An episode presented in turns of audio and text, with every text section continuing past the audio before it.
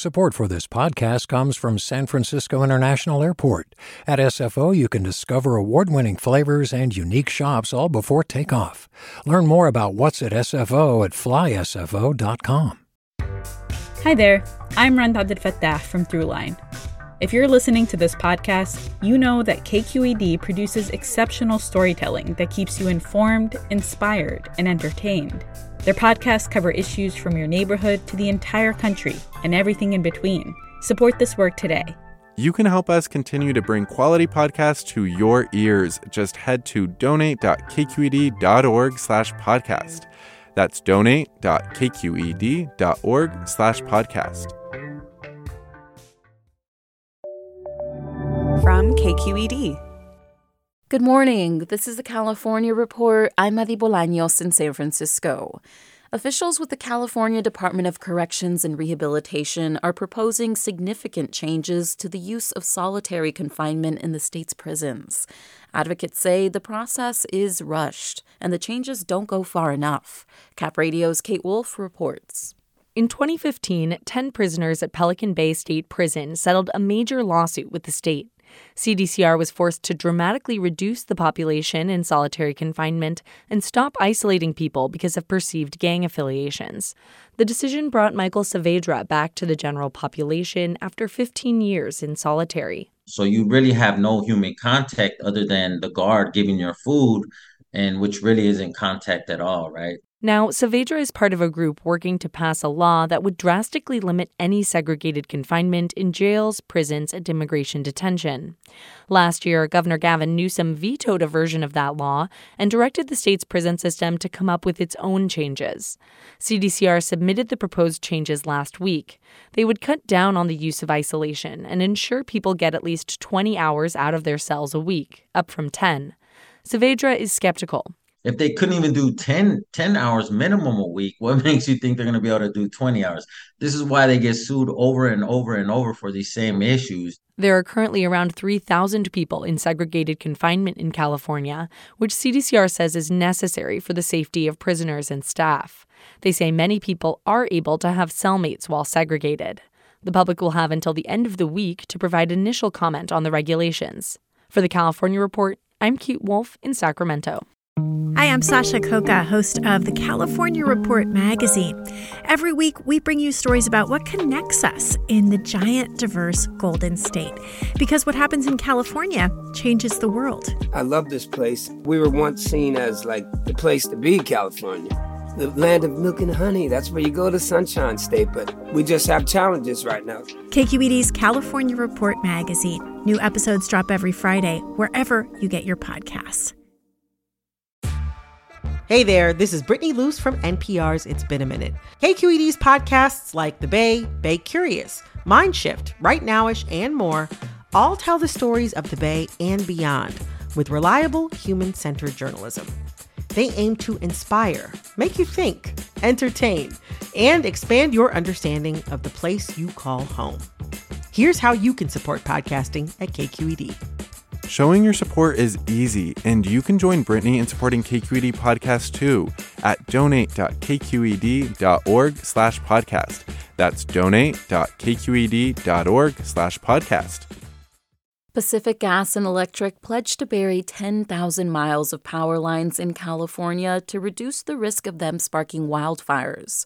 But now, state regulators are considering two proposals that would limit that plan in favor of cheaper and faster alternatives. The California Report's Izzy Bloom has more.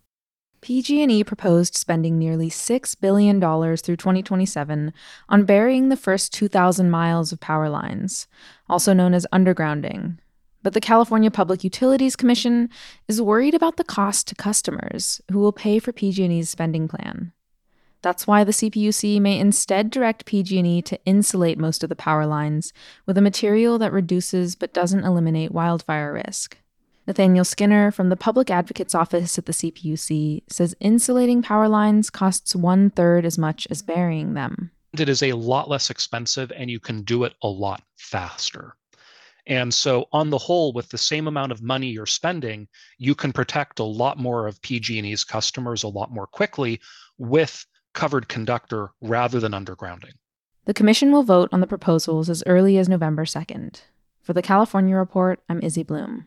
California regulators are poised to shake up the solar market for apartments, schools, and farms. An administrative law judge is proposing changes that make the economics of investing in solar projects unappealing. KPBS reporter Erik Anderson in San Diego has the details. The California Public Utilities Commission rewrote the rules for solar on single family homes last year, and they could do the same for bigger complexes that have one solar array with multiple metered hookups. It's part of the legislatively mandated review of the state's solar rules. Changes approved for single family homeowners slash the value of electricity sold back to the grid. The new proposed decision calls for an end to something called virtual net metering one multifamily property with multiple meters that go into each unit. And virtual net metering allows that property to install one solar system on the property. Jay Berg works with the Center for Sustainable Energy, and that organization doesn't have a position on the proposed decision, but she says virtual net metering allows an apartment complex owner to use solar generated electricity to power community spaces and share the proceeds with residents. California's investor owned utilities, including Pacific Gas and Electric and San Diego Gas and Electric, argue in their legal filings that developing an updated virtual net metering program is too complicated and too expensive. The utilities have no problem billing us. They can figure that out. Bernadette Del Chiaro works with the California Solar and Storage Association. What they're complaining about is giving us credits and lowering our energy bills. They're saying that that's just too difficult. And we just don't buy it. We know it's not true. SDG&E declined a chance to comment.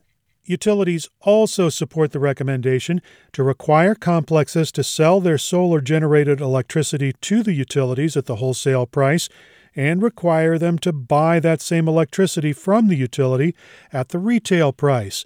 The panels could not be used to offset usage at complexes like single family homeowners can. We are developers of affordable housing. We build multifamily housing and We've been installing solar in a lot of our apartments. Arnulfo Manriquez runs a social services nonprofit in San Diego County. His agency operates a 300 unit affordable housing complex in southeast San Diego. He says virtual net metering allows everyone in the complex to benefit. We want solar because it is using solar, it is using a natural resource. It, it does have uh, substantial savings to our operations on the cost that the landlord pays, but then the savings also get passed through to the residents for utilities that they spend individually in their own unit. But Manriquez says changing the rules makes solar financially unappealing. The CPUC has postponed the item for a second time. The panel's five commissioners will now take up the issue on November 2nd. For the California Report, I'm Erik Anderson in San Diego.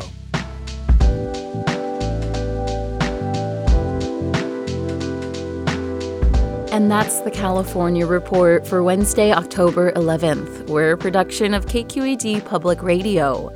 I'm your host, Madi Bolaños. Thanks for listening and have a great day. Support for the California Report comes from the James Irvine Foundation, committed to a California where all low income workers have the power to advance economically. Learn more at irvine.org. Hint fruit infused water with no sugar or diet sweeteners, with more than 25 flavors, including watermelon and pineapple, in stores or delivered from hintwater.com. And Eric and Wendy Schmidt, whose philanthropy includes Schmidt Ocean Institute, advancing the frontiers of ocean science, exploration, and discovery on the web at schmidtocean.org. Do you love learning about the San Francisco Bay Area, its history, its people, its unique blend of cultures? Then you should check out the Bay Curious book. I'm Katrina Schwartz, editor and producer on the Bay Curious podcast, and I'm here to let you know that for the month of May, we've worked out a sweet deal for KQED podcast listeners. Right now, you can get the Bay Curious ebook for $1.99. That's right, $1.99. Just search for Bay Curious wherever you get your ebooks or find a link in our show notes. This offer does expire at the end of the month, though, so you'll want to act on it fast. Happy reading!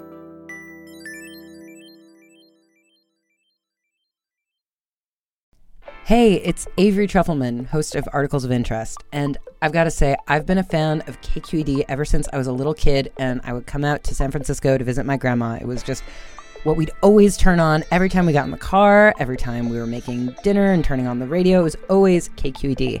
And then over the years, I've become a massive fan of KQED podcasts because this is local reporting at its best. These are answers to questions you've always wanted to know, interviews with exciting, unusual voices, necessary journalism, all told with love and care and artistry. And did you know that a majority of KQED's funding actually comes from members? It's just people like you and me supporting the programs they love while also getting access to cool events, behind the scenes footage, and so much more. If you want to sign up and be a part of this amazing community, visit donate.kqed.org slash podcasts to become a member today. That's podcasts with an S.